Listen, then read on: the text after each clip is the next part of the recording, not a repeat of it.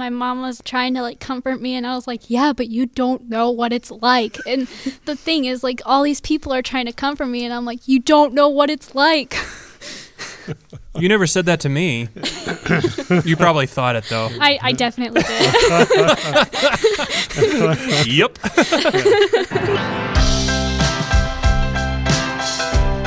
Welcome to the 20-Minute Podcast, a ministry of King of Kings Lutheran Church. We are a caring community reaching in friendship with Christ. Follow us on social media at King of Kings CR, or visit us on the web at www.kingofkingscr.org.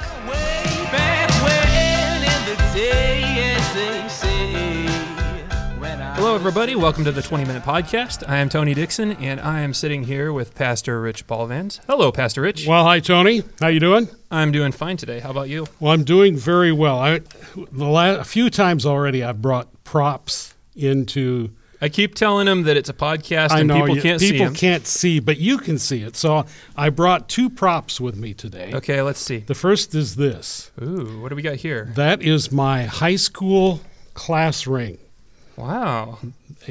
With a big black E in the center. It's a gold ring. It looks very old. It is. Gold was only worth $30 an ounce back then. Ooh. 1970 was my year of graduation. Wow. Yeah.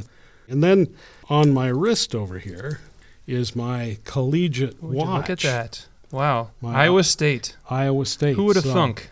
So within a period of time, back in 1970, I went from graduating from Eldora High School to enrolling and starting into college at Iowa State University. Wow. And that was at this time of year, so yeah, you know, when all these graduations take place. Well, it's probably a good time of year to talk about graduations. Well, it is. Right? It is. And I know your experience, you've already mentioned before, is a little different because you were homeschooled. It is. I was homeschooled, so the graduation piece of that looked a little different. We still had a party and a celebration, but I did not walk across the stage or my living room or anything like that. But we did celebrate, and it was still hard work, and it felt like a good accomplishment, as I would hope most graduates feel. Yeah. You can probably identify fairly well, to some extent, with this year's graduates who have undergone something that you would call less traditional in terms of their graduations. Well, possibly, you know, and it's kind of interesting to think about because my expectations for graduation were not probably there in the same way that some of the graduates this year's were. And so having been homeschooled my entire life, my expectation was a little bit different, and I knew it would look a certain way, or probably look a certain way. So we've got graduates this year who maybe grew up their entire lives expecting graduation or the end of their high school career and parties and things like that to be a certain way. And, you know, it hasn't quite panned out like that. No, not at all. So as we talk about all of this graduation, you know, this time of year and the graduates of 2020 and how that's looked a little different for them, I came up with a great idea. Good. That's good. Good. And that idea is what? And that idea is to bring in some graduates and actually talk with some real live 2020 high school graduates. Wow, people who have recently studied. You know, man, has it been a while? It's been a while. Here's the real question. Did you study when you were in school? I did some, yes. Some, just some. I did some studying when I was in school. Good, yes. Okay. Well, we do have some special guests with us today who have agreed to come and put up with us for about the next 15 minutes or so.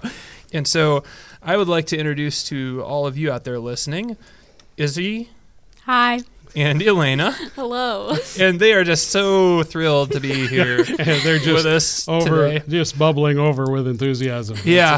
I think they're just happy that they can finally laugh into their microphones. They were trying to keep it quiet over there. That's very true. So, Izzy, Elena, we're very thankful that you're with us today. And really what we want to do over the next few minutes is just give people a glimpse into what things have kind of been like for you, as much as you're willing or you'd like to share, because really this is different from my situation, right? I didn't expect to walk across the stage when I graduated, but you did.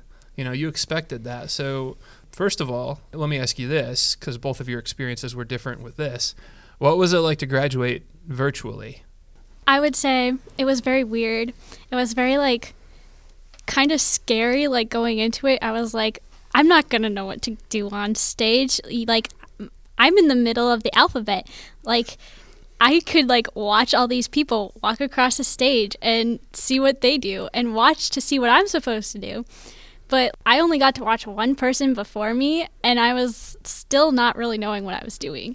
And then they made a huge deal out of it, made it seem like it was still going to be this great thing, but it really didn't seem as big and grand as people made it seem, or how, like, other graduations were in the past. So just so that we know, the process for when you graduated is they had the students at your school hold their diploma and walk across the stage. Yeah. Did you do anything else? Did you kind of pause in the middle or that sort of thing? Well, we were apparently supposed to, but I didn't know that, so I just walked all the way across the stage and, like, flipped my tassel. And they were like, well, look out into the audience and smile. And I did that, and I... like, we were watching the video, and I did this little, like, smirk, and my dad had to record it, and it was terrible. And everybody was laughing at me because I didn't know what to do, and that didn't make me feel very good. Yeah. Well, at least you got to relive it when they showed it on TV, so... kind of. Yeah, and you can do it over and over and over again right. for the next how many years. Yeah, right, so. Yeah. Mine was a little bit different. So we had 5 people at a time, and unlike Izzy, who had one person before her, I was the first one in my group. So I had no one that I could watch. So I was just kind of thrown right into it. So we had, like, the 5 of us in our group. They called out my name, and I walked across and picked up my diploma in the middle of the stage. And then I, like, walked off the stage, and then we all came back out in order to flip our tassels. That was just a little weird. In order to get to the stage, we had to go into the cafeteria and take a walk, like, all the way around the school, because they were trying to keep it, like, one way, so you entered in one place and exited in another. Sure. We walked around pretty much the entire school just for a quick 5-minute ceremony. Wow. So for both of you, during the ceremony itself, I mean, how'd you feel while that was happening? Besides confused, I guess. It was really awkward. Mm-hmm. At Jefferson, there was nobody there. It was just, like, the camera crew. Like, I know at Linn-Mar, they had their families in the crowd watching them, but we didn't have anybody. And so it was just awkward walking across a stage in front of nobody. It felt really staged. Mm-hmm. Didn't seem real then. Yeah. I pity that commencement speaker. How many times did they have to give that speech? Yeah. At Linn-Mar, we had our principal and our superintendent. They were at every single ceremony. But then they had teachers switching out to, like, read the names and everything, so. Okay. Wow. Mm-hmm. Well, yeah, that's the other thing. They were like, okay, now walk across the stage, and there were no names said or anything, and it was like, I saw part of Linn-Mar's graduation, and they had people on stage, and we didn't have anybody on stage. And my dad's like, oh, well, that's weird. They wouldn't even have anybody on stage? Hmm. Yeah. Mm-hmm. Well, you're right. That is strange. That is, at the same time, I can testify to the fact that most of that stuff you would have forgotten anyway, because I don't remember anything about my graduation. Of course, that was 50 years ago. Wow. This is the 50th anniversary of my high school graduation. Yeah, 1970 to 2020 is 50 years. So half a century ago, yes, that was the case. But you know, you didn't have to have an easily forgettable commencement speaker that you wouldn't have been able to recall 50 years later, although I do recall mine. Do you? Dr. James Van Allen, who at the time was a famous farmer. University of Iowa, the discoverer of the Van Allen radiation belt that surrounds the Earth.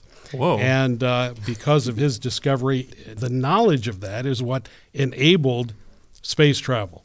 Really? Oh, wow. Enabled the space program. So you're telling me that because of this dude 50 years ago, that now SpaceX can try to launch again in a few days. That's right. All because of the guy who was my high school commencement speaker. Probably because of you. That could have been, but I recall nothing of what he said except that his name was on the program. Well...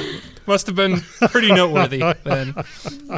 So I wanted to back up a little bit before graduation, because this whole thing started disrupting students' lives long before the days of graduation.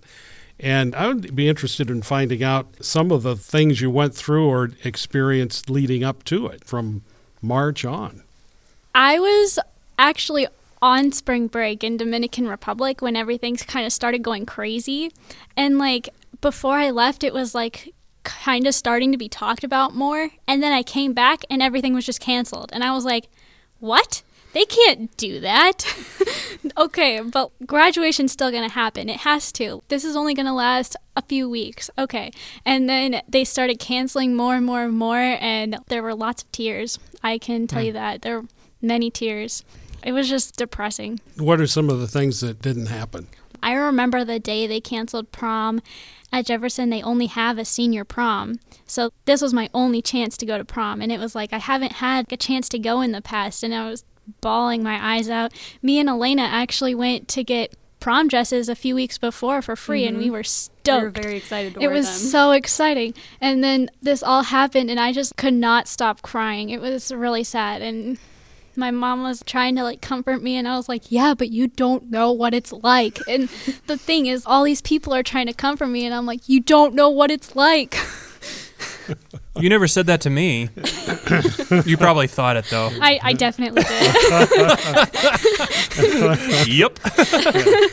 Let's explain real quickly here that Izzy and Elena are both members of the youth group here that Tony directs here at King of Kings. In case you couldn't tell. Yeah, just to clarify that. That's why they laugh at all my jokes. That's right. Elena, how about you and your activities? Because there was things like concerts and performances and all that sort of thing end of year that didn't happen either. Yeah, the first thing for me that got canceled was a dance trip to Chicago. That was supposed to be the last weekend of spring break. So that was really sad because it's one of my favorite things to go to every year. But then after that, for the first few weeks when they just canceled school, we hadn't started doing like classes yet. And so it was just weird. We were just sitting at home, and it just kind of felt like summer already. But then they announced that Linn-Mar would be doing mandatory schooling for high schoolers. So then I had to start waking up early again and actually going to class. But so you got like a little glimpse, a taste of being done. Yes, and then I had to go back. But that's interesting to me because not having children of that age anymore, I'm kind of out of the loop on, you know, what's important and what is not to people. And it's interesting to see how, well, I don't want to make this sound trivial, but the emotional impact of the cancellations of these kinds of activities and the feelings that it generated for you in that regard. Well, I'm going to hop ahead then to the what's next part. Yeah. If that's okay, because I know you both have plans of some sort that you are moving toward, and have they been affected at this point, and if so, how? Going to college next year. We have to register for our classes with our administrator online on Zoom, and it's like, wow, that's weird. And nothing happens over the summer, and then once fall comes, they're going to start doing things normally again, and they plan on having classes and stuff, and then like orientation. But like going to orientation and going to the school and figuring out everything before school actually starts is like a huge thing. And I'm really scared about not going and not figuring things out. I'm even scared that they're going to end up doing online classes for the fall, because that's not really an experience that I want to have as my freshman year of college.